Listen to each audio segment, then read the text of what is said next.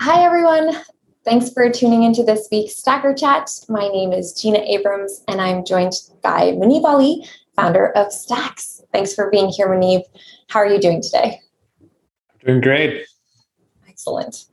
Cool. Uh, well, we're all here to learn about Stacks. Um, the Stacks 2.0 blockchain launched earlier this year, bringing apps and smart contracts to Bitcoin. And um, it's been a fun time in the Bitcoin space recently. I was actually uh, lucky enough to join some stackers at Bitcoin Miami last week. And I've got to say, what a pleasure, also a teeny bit of a zoo, um, to be there and to meet everyone um, that makes this Bitcoin community um, and Stacks community so great. And you know, chatting with people there, it's clear that there's still a lot sort of TBD in terms of um, the the debate of Bitcoin and sort of where it's going, but everyone there feels potential and, and energy. Um, so that's really exciting. And at the same time, uh, we actually launched a .btc namespace and application where decentralized names are secured by the Bitcoin blockchain registered by Stacks. Um, and so this is sort of a unique project, and there's a little bit of history there. Muneeb, would you be able to share some background and, and information about the project? Yeah, absolutely. So I think the launch of the .btc domains was was super interesting.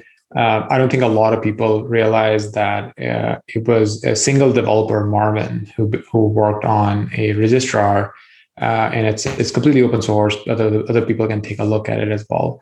And the way it's built is that there is a smart contract on the Stacks chain that effectively um, acts as almost like a decentralized domain name system right? And you're registering these .btc domains with a smart contract. And the registrar that that uh, Marvin built uh, effectively makes it easy for people to do that, right? Like anyone can do it directly uh, by directly interacting with the smart contract, sending transactions, or if you want to do USD payments uh, or even Bitcoin payments through a payment processor on the registrar, uh, you can go to btc.us and, and kind of use that. So there's there's definitely very very uh, interesting and rich history here because uh, decentralized domains are actually the first application that at least I can think of, right? Like they go all the way back to 2011, um, where people were thinking of other applications of blockchains, like other than money and, and, and currency like Bitcoin. Uh, Satoshi himself was actually involved with early discussions around this thing called BitDNS uh, and then Namecoin. And, the, and, the, and, and Satoshi was actually very supportive of this idea of having these other use cases around the Bitcoin blockchain.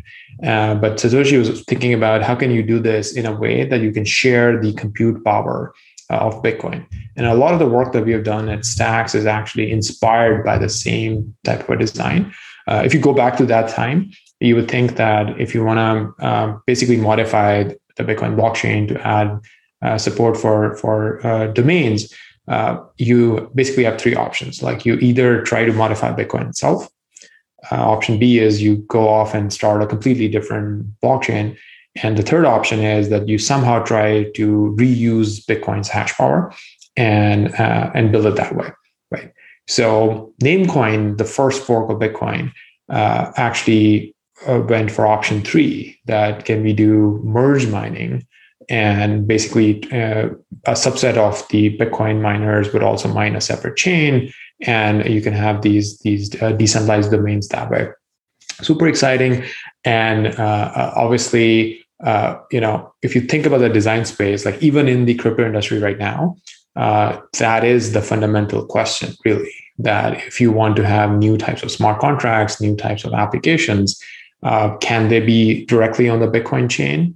I think I think there's more consensus there now that the answer is no. Uh, Bitcoin is not going to change. Bitcoin is not going to store a lot of data. You won't be able to kind of like register uh, additional use cases directly on the Bitcoin blockchain.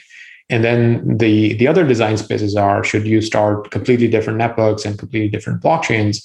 Uh, clearly, Ethereum comes to mind. This is what Vitalik did after first trying to start smart contracts on Bitcoin, and then all sorts of new new blockchains like you know, Solana, Avalanche, Algorand, and so on.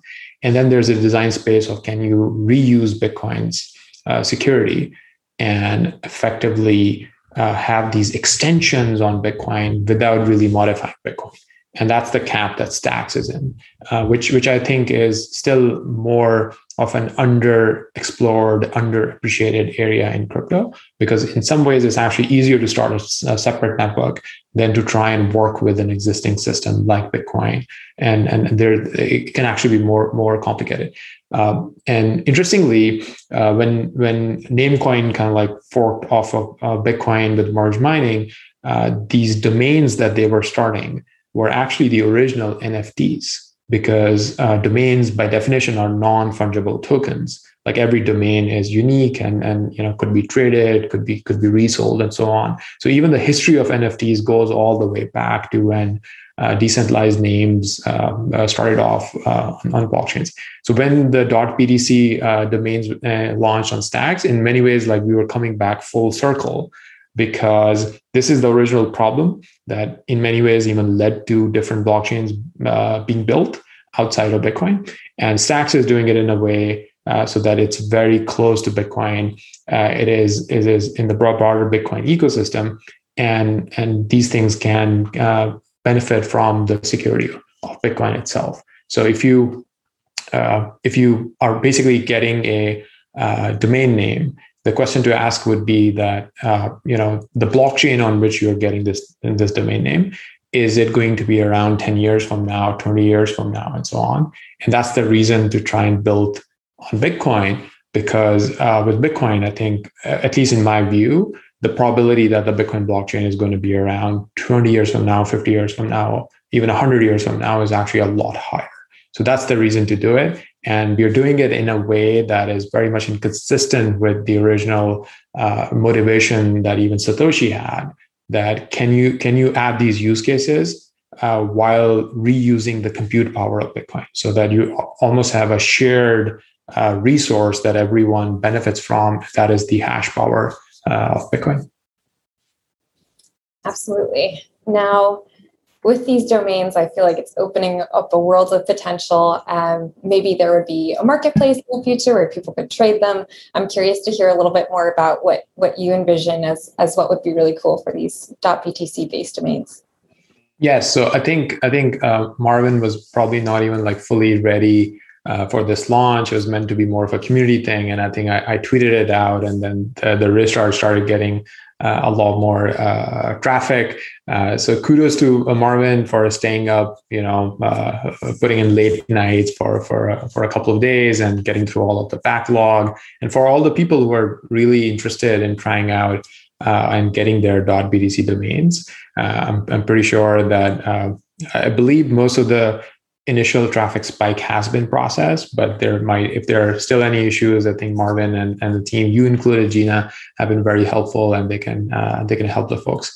So after the this initial community launch, I do think that um, uh, it would be great to get like more Bitcoiners uh, their .btc domain because interestingly, like it can sort of become like your um, your online identity in a way right? So you could you can have integrations with chat applications. You can actually uh, try to. So this is not on the traditional uh, DNS system, uh, but you can have integrations with browsers like Brave or Opera, who has been very uh, they've been they've been more open to integrating decentralized technologies. So uh, if if that integration happens, then in Brave you could just type in Muneeb.btc and completely bypass the traditional DNS system uh, to, to directly resolve to whatever I want you to resolve to, probably my website or something like that. And in the meantime, the btc.us uh, registrar has an interesting service where you can get a subdomain there and it can actually route um, traffic for you. So obviously in this model, you're depending on the owner of the btc.us uh, uh, domain, uh, but you can you can basically still point your subdomain to wherever you want to. It's it's a small interesting feature, but obviously getting more direct integrations and uh, uh and even more than that, like integrations with decentralized applications, as I mentioned, like potentially chat applications or other types of uh, of apps where you can log in directly using uh, losing your .btc domain. It could be it could be super interesting. For sure. Well, thank you. I'm excited to see what what comes next with it.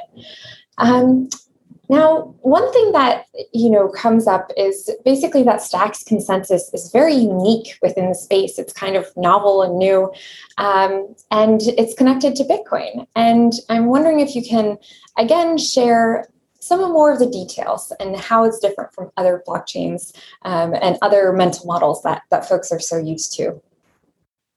Yeah, so I think I think that's that's a great question because the stacks model is just so different that um, I'm not surprised that you know people uh, try to fit it in a box that they're familiar with and it doesn't like cleanly fit in and, and and I think it requires a little bit of a deeper look into really trying to understand what's going on here. Um, so I think at a high level, the way to think about blockchains is that uh, there are layer one blockchains that are uh, basically fully independent. You know, they have their own set of miners, their their own cryptocurrency that's used for uh, for incentives. Like so, think of Ethereum as a separate layer one uh, from Bitcoin. So Bitcoin is a layer one, and then there are, are other new types of layer ones as well, like you know Solana, Avalanche, Algorand, so on. And and in many ways, L1s are probably the easiest to understand because you just think of them as, hey, it's a completely separate network, has nothing to do with any other blockchain, and that's that's in some ways like easy. And then you you get into the world of like, you know, there are side chains, there are merge mine chains, there are uh, L2s, and then these things are also like not uh, really well defined. Uh, so one of the things I'm, I'm looking into is uh, working with a couple of other computer scientists like Jude or Aaron, like trying to come up with uh, better definitions for what these things are. Uh, but I think roughly speaking, um, a merged mine system like you know name Namecoin, um, it basically takes uh, hashes or, or a subset of the miners of, of a chain like Bitcoin and those miners are also miners on the merge mine chain. Uh, but they're basically not recalculating the hashes. Uh, the calculations that they've already done, uh, they're reusing that, that same calculated hash on the merge mine chain. So in, in some ways, like at a high level, a merge mine chain has has a subset of the security uh, of the of the main chain, right? So in some ways, it's kind of like connected, uh, but in many ways, it's a it's an independent blockchain, right? Like it has its own history. It has nothing to do with the history of of the uh, of the of the main chain like Bitcoin and and so on. Uh, L2s are very different, especially the new generation of L2s that are being defined on top of Ethereum, where uh, there could be mechanisms where uh, basically you have some sort of a uh, mechanism where the security of the L2 is actually dependent on the L1 completely, right? So there is some sort of a fraud proof that the L1 smart contract can actually calculate, and that's a that's a very a very powerful model actually. Like I've I've been a supporter of L2s for several years. I've never been a big fan of sharding and the ETH2 design. Uh, I think L2s are much more realistic ways of actually having having scaling uh, in, in, blockchains, and that's that's like kind of like you know one one design. In terms of like uh, what Stacks is, uh, as I mentioned, that it's, it's a very unique system. So let's try to dive in a little bit. How is it unique, and how is it how is it different, and, and more inter- interestingly, how does it benefit from Bitcoin? So basically, what we have done with Stacks is the best way to model Stacks is that it's a L1 system, meaning that it is a independent blockchain with its own miners and its own incentive mechanism, the, the, the stacks cryptocurrency that these miners are mining for securing the network. But we were trying to solve the problem that we have a very secure base layer L1 uh, Bitcoin. How can we how can we use that and benefit from that instead of having a completely isolated, disconnected network? So the problem that we worked on is can you actually directly connect two L1s together, right? In, in, a, in a consensus algorithm. So part of the consensus of the, of the stacks blockchain actually runs on the Bitcoin side.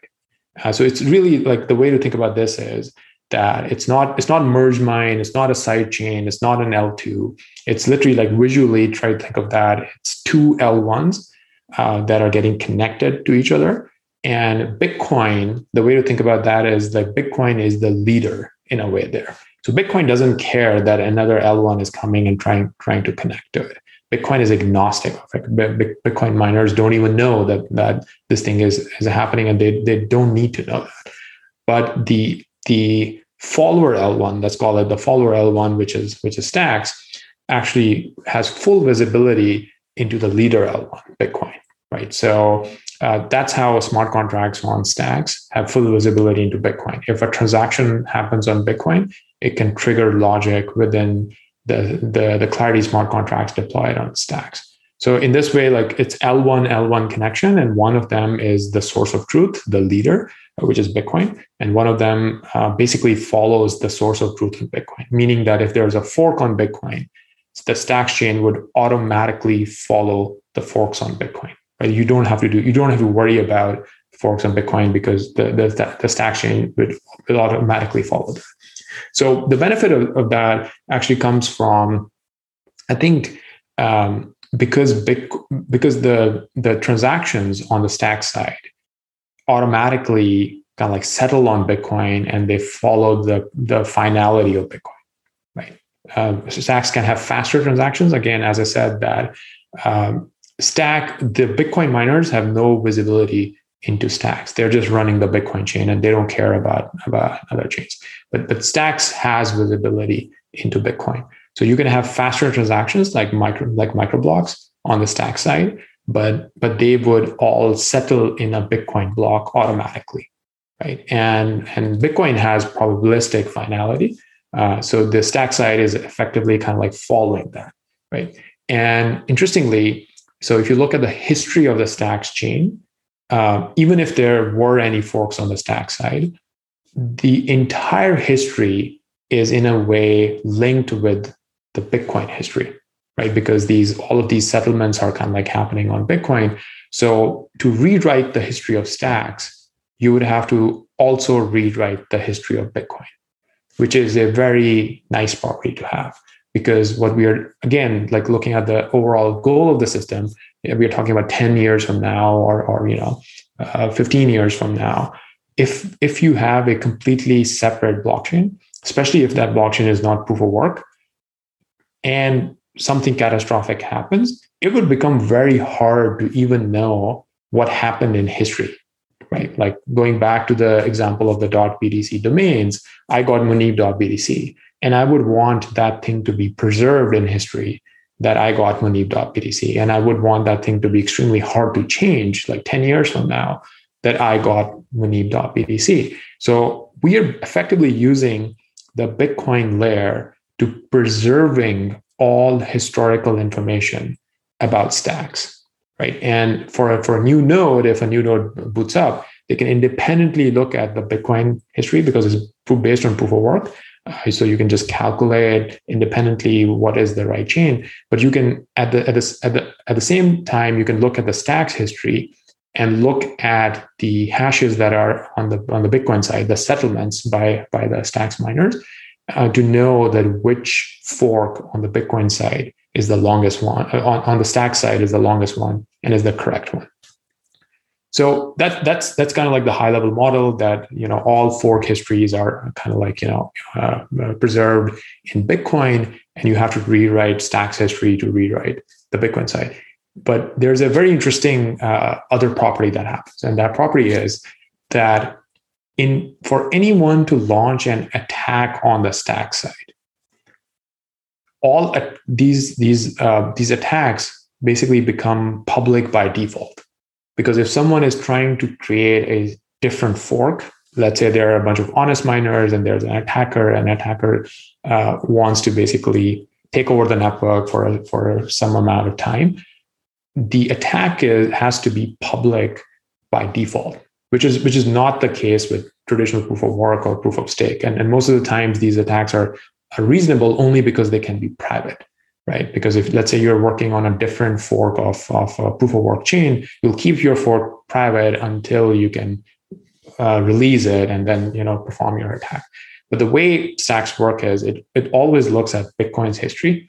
So it doesn't recognize any other, uh, the only reality is the Bitcoin history. So even for the attacker, the attacker needs to reveal the attack on Bitcoin And when the attacker does that, it has a very interesting property that now everybody else in the system actually knows that someone is, is, is trying to attack uh, the, the stack side. And that's a very interesting property because what that does is that it, it almost like gives a heads up to the honest miners or, or to the community that an attack is coming. And it makes the, the how hard it is to uh, pull off an attack actually a dynamic uh, requirement because you could you could actually tell that a, let's say an attacker was spending X amount of Bitcoin to try and and uh, pull off an attack.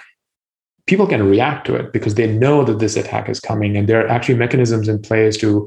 Uh, there's a slow start, like a new attacker would would would need to have a wrap up time as well before before you can try to pull off an attack. So it, it actually basically says that Bitcoin is the is the is the source of truth all of the histories are preserved in bitcoin. So for so for stuff that is like very far back in history it's effectively like you know just forget about it. Like you would you would need an insane you would need to burn an insane amount of capital to even attempt an attack because the honest miners on the stack size will keep making progress as well. So if you're trying to uh, have some sort of a reorg you know a thousand blocks deep or you know two thousand blocks deep like good luck right? Like you would you you you effectively uh, those types of attacks are uh, probabilistically just just become uh, extremely hard to pull off. But if you're even if you're trying to do something that is more short term let's say you're trying to do something within the last 10 stacks blocks or 20 stacks blocks or something as soon as you would attempt it everybody else would know that you're attempting something. And that makes the hardness of doing these things more dynamic because the other miners can adjust they can increase their burn and make the attack more uh, harder to pull off and so on. So it's a it's a very unique property that is that doesn't exist in uh, in in even proof of work chains because you can build up a private history uh, over there and, and doesn't exist in proof of stake chains either. Uh, so stacks is it, it, again it doesn't fit in a box because it is um, it is I think the best way to think about it, it, it is a L1 L1 connection where Bitcoin's L1 is kind of like a leader and a source of truth, and the Stacks L1 uh, basically follows it. And because now uh, the, the Stacks L1 has this extra layer of a source of truth, uh, you can actually use that uh, to design a consensus algorithm that has just new types of properties, properties that other other types of consensus algorithms just just don't have. And I think that's that's probably the best way uh, to to think about stacks. And I would like to point out that uh, a lot of times when I talk about you know smart contracts for Bitcoin, uh, the interesting thing is that there could be direct Bitcoin transactions that are triggering actions on the stack side. So if your Bitcoin just remains on the Bitcoin chain, then you're benefiting 100% from the security of Bitcoin. And I think that's a very, very important distinction to make. Like I, I think I've described a Bitcoin lending application in one of my tweet storms where your Bitcoin just stays on the Bitcoin chain. So you're lending your Bitcoin and, and there is uh, collateral on the Clarity side. Uh, in that, in, in that application, your security of your Bitcoin or the security of this application is mostly dependent on just the Bitcoin blockchain because your Bitcoin just stays there. What you are trusting outside of the Bitcoin blockchain is a clarity contract. And again, that con- uh, again the stacks chain it will fork if there's a fork in Bitcoin. Uh, it, it, in, in many ways it's it is linked with Bitcoin, even though it has its own security budget as a separate L1. It is in many ways linked with Bitcoin, and you can analyze the, the clarity contract and you can have mathematical proofs around you know what happens if uh, your bitcoin doesn't come back by a certain bitcoin block this this contract will release the collateral to you and so on so i think that's that's the way to think about it and similarly uh, for other types of use cases where there's some some uh, logic on the clarity side that triggers Bitcoin transaction. That's harder to do, but you can do it in a somewhat limited way even right now through the, the POX uh, uh, mechanism. Around more than 500 Bitcoin have already uh, been transferred using that mechanism. There's logic on the Clarity side that is directing transfers of Bitcoin. Again, when, when those transfers are happening on the Bitcoin side, they're happening on the Bitcoin side and they're secured completely by Bitcoin and are not dependent on, on, on the stack side at all. And I wouldn't be surprised if a lot of the applications that developers come up with they're kind of like hybrid like that where you know there's some bitcoin transaction that triggers an action on the stack side or or or, or the reverse of that and so on. So i think when when thinking about the security properties of of stacks like the devil is really in the details and i think you really need to understand uh, what type of guarantees you're getting uh, what is the benefit of connecting to bitcoin in such unique way and and and and also be very clear about what are uh, kind of like Stack's own security budget. And I think the, the best way uh, to understand this, like we will we'll try to write up more about uh, about all of these things and publish them as blog posts. Uh, I've I've even been thinking about uh, updating uh, you know some of the the white paper with some of this information because uh, this is a this is a great learning experience as people are kind of like asking more questions and they're basically trying to better understand the system like that's very helpful feedback because we can take some of that back and update some of the written material and, and make it easy uh, for a broader audience to understand this yeah, absolutely. There's a ton of complexity there that you just uncovered. And I'm thinking about where folks can sort of find out more information. Um, we're continuing to do documentation updates. So I think that's a great place. Um, and then, Muneeb, you mentioned blog posts um, so we'll just continue to, to share those um, as you mentioned. Well, thank you so much. That's a wrap for this week. Appreciate everyone tuning in. Um, definitely feel, uh, if you're enjoying this, subscribe to the Stacks YouTube channel. And we're just going to continue to do these uh, sessions. And if you'd like to learn more about Stacks, head over to stacks.co. Um, there's a whole resources section list uh, linked there. And also, if you're interested in checking out the .btc domain app that Muneeb was mentioning, check out btc.us. Um, and we're going to just be con- continuing to tune in next week. So thank you so much. Um, would love to continue to hear from folks. And thank you, Muneeb, for being here. Awesome. Thanks a lot.